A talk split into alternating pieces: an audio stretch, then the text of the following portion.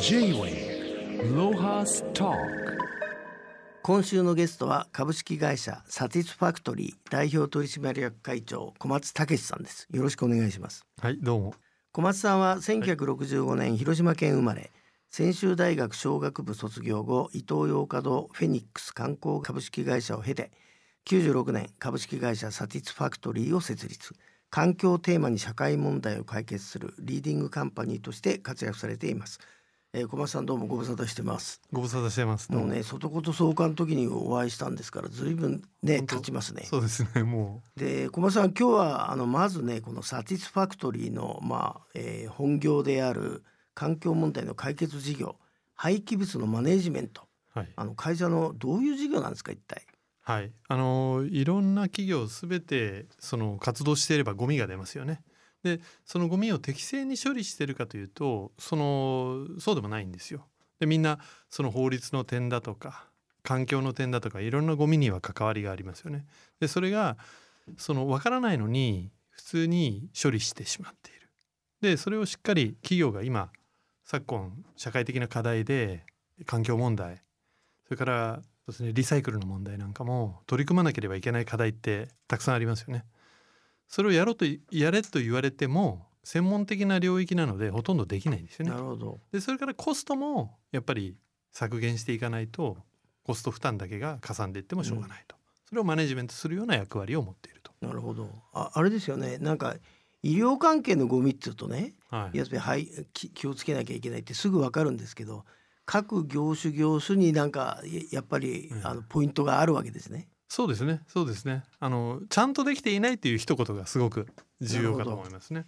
あの10年前にあの、えー、出ていただいた時に、えーと、5300箇所と契約してるとおっしゃってましたけど、これずいぶん増えたんですか？今その廃棄物の調査管理の実績累計でいくと4万5,000事業所っていう形でええ、もう超えましたね。あれですか？じゃあ日本全国の企業のゴミって小松さんとかいやいやいやいやそんなわけない。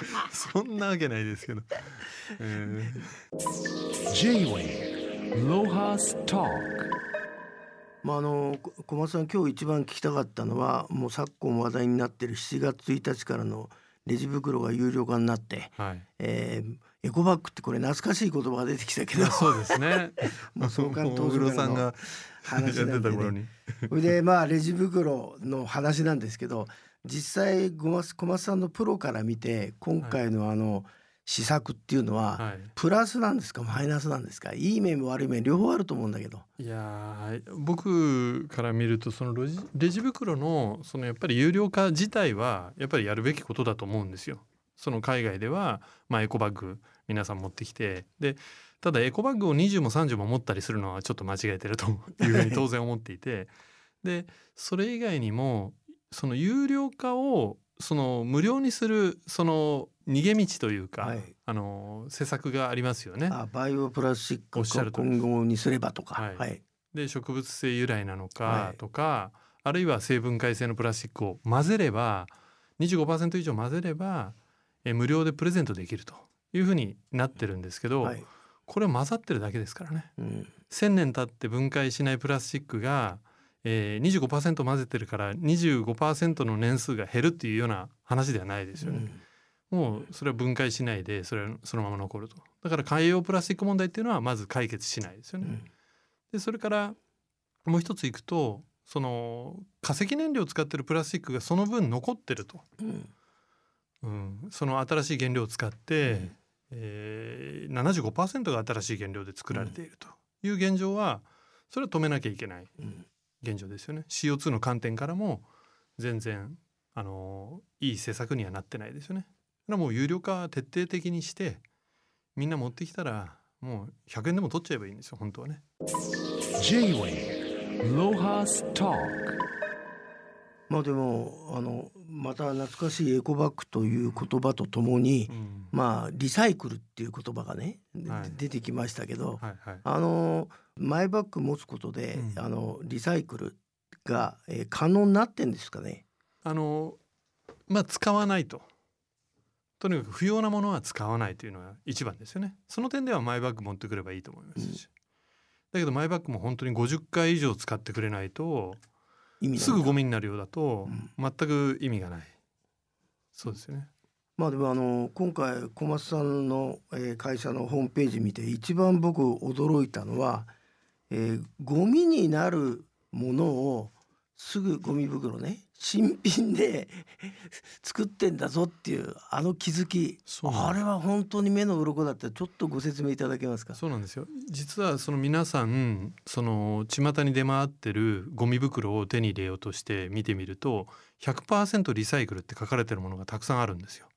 でもそれ実はプラスチックの業界の慣習で新品の原料でもオフグレードっていう商品があってそれグレードが低いっていう意味のオフグレードではなくてですね再販売された新品は OG いわゆるオフグレードというふうに言っていいと。それを使ったらリサイクルと言っていいというそのちょっとひ世の人が聞くと不思議なケースがあるんですよね。新しいんだけど中古車にしちゃったみたいな。そうおっしゃるともうもう新古車っていうか、はい。あのはい、飾ってるだけで、はい。っていうより、えっと、逆にある会社が手に入れてそれを再販目的で再販した時にオフグレードって名乗りたかったら名乗れるということですよね。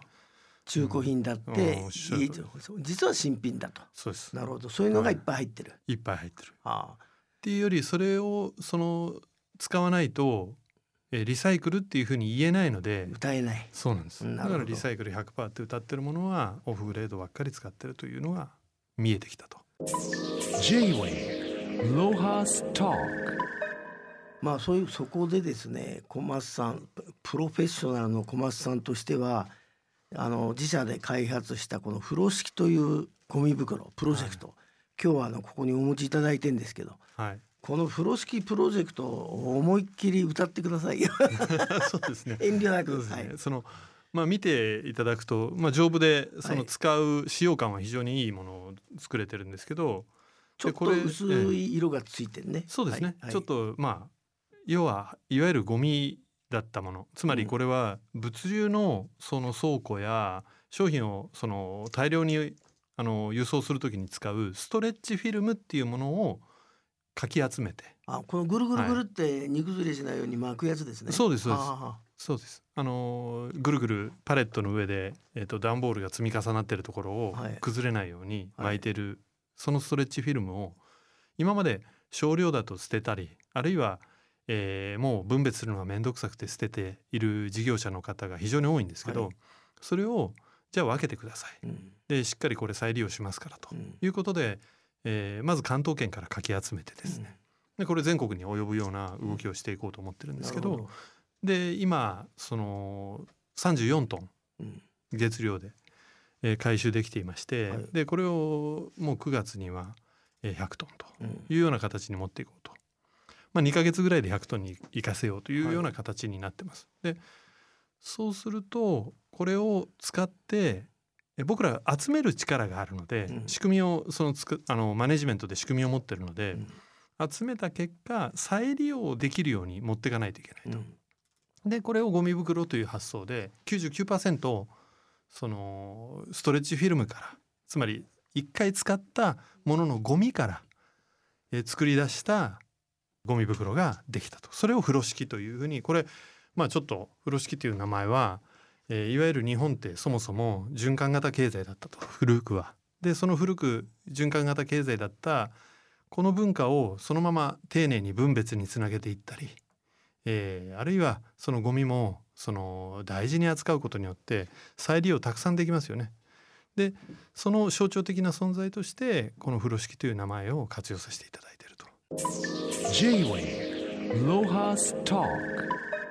まああの国内のゴミのプロフェッショナルであるサティスファクトリーの小松さんがはい認証した嘘じゃないそうですねそう100%ですねリサイクル。はい、まさにあので CO2 が99%そのストレッチフィルムからつまり一回使ったもののゴミから、えー作り出したゴミ袋ができたと。なるほど。明らかに新たな原料からゴミ袋を作るよりこれだけの CO2 があって45リットル70リットル90リットルそれからまあ業務用の120リットルっていうのまであるんですけど、うんそれぞれによってその CO2 の削減トン数がうんいろいろあるんですよね。ああで、まあ、45リットルはあの1箱で500枚入ってるんですけどこれが30キロの CO2 を削減できる、ね。でこれインパクトは大きな会社からすると極めて小さいかもしれないです。はいだけどこういう取り組みって実は一つずつ小さいものを積み上げていくことでしかなし得ないんですよね。そうね。ここを軽視したら全く何にもなんない。そうですよね。だから毎日使う新品のゴミ袋をうんこの使い古したゴミを使って作ったゴミ袋この風呂敷に変えてもらうだけで CO2 が明らかに削減できるという取り組みですね。この現在この風呂敷みたいにはい100%ちゃんと出これ出の99%。あ99%、うん、嘘はつきたくないのであー99%。中で99%、えー、まあ嘘でないこういうものって国内にあるんですか、いやないですそうね。ですよね、ないです。はい。う歌い文句だけですもんね。そうなんです。OG 品を使ったそのゴミ袋で100%って名乗ってるものたくさんありますよ。うんうんでもこの風呂敷以外にはうん存在しないと言っていいと思いますね。すごいですね。いやもう実は画期的なんですよ。ねえうん大変な小黒さん分かってくことだとださって。大変なことだと思うよこれ。え J-Wave Lohas Talk まあこれこ小松さんあの開発というか、はいここまで至るのにえうん。あのまあ今日はね簡単に一言で言われましたけど本当は試行錯誤とかあったわけでしょ？ええありますあります。もちろんその99%のものでクオリティを作るというそのハードルよりですねやっぱりこれ入り口と出口をしっかり作っていないとできないことなんですよそう。だね。要はこのストレッチフィルムというゴミをしっかり集めるとうんそれからそれを物流でしその拠点にまで持ってきて、うんまあ加工委託をしていく、えー逆にそれを販売できなければ作作ることだったら誰でもできるわけですよね。うんで、えー環境のことは言うことはいくらでもできるんですよね。でみんなすごく知識がついてる時代です。うんだけど現実の一歩を誰もが踏めない。うんでその部分で入り口と出口をしっかり抑えた仕組みを作るというのは実は極めて難しいところでした。まあ、あと僕立派だと思うのはその CO2 の削減をす数字で示せる、はい、ねはい。見える化ちゃちゃんとこれは根拠を示せるわけですよね、はい。だからやっぱり数字でまでちゃんと説明できるってところが素晴らしいですねこのまさにでも化石燃料を使ったその石油だったりそのガスだったりを使,、使うとそのままそのしっかり分かりますよね。うん。でそのそれが新品だったものと、えーこれその新品は全く使ってないわけですから、うん。まあ1%混ぜないと品質が安定しないのでうん。1%混ざってるっていうことなんですけど、え一応その部分でその1%以外には CO2 をその新たに生み出さないとうん。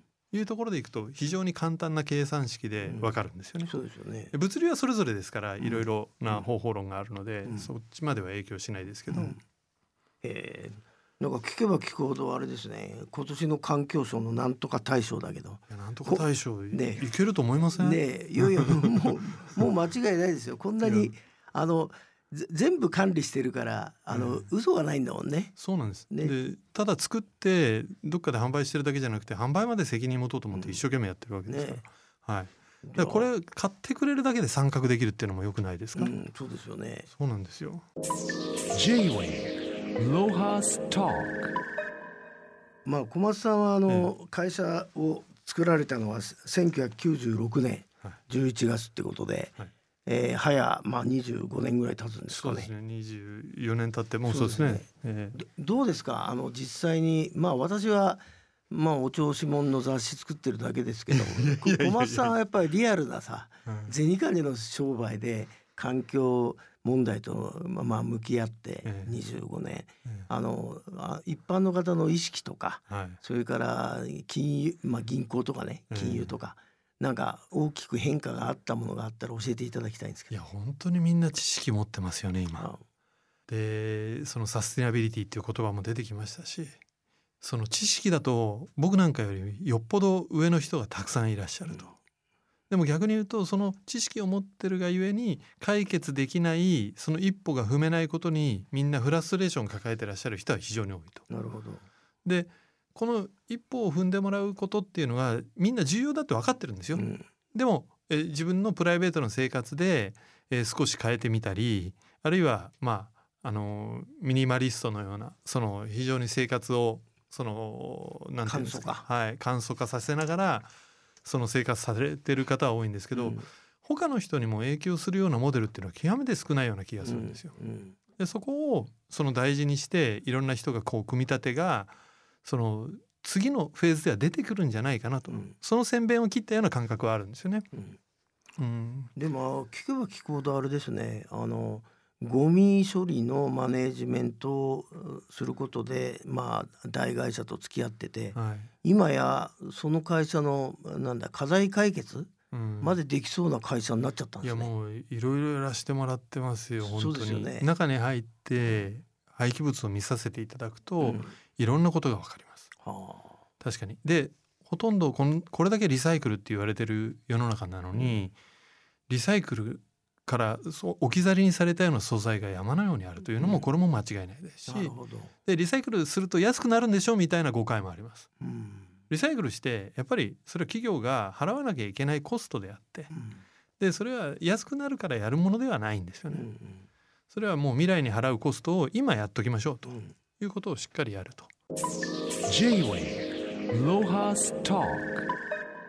まああの国連が急に SDGs とか言って、はい、なんだか知らないけどああらゆる全域にわたってはい。メッセージがあるんだけど、えあれは小松さんとしてはどうですか？あまり僕ひ幅え広すぎて、そうですね。あの幅は広いですよね、はい。だけど全部正論ですよね、はい。で正論なので、はい。みんなやりたいはい。し本当にこれは正しいねとしか言いようがないと思うんですよね、はいだけどその一歩手を打てる手を誰かが考えないといけないんですよそうだよね。そうなんですだからその手を一人ずつが考えていく一一社ずつが考えていく自分のできることをしっかりやるというのは重要じゃないかなというふうに思いますね。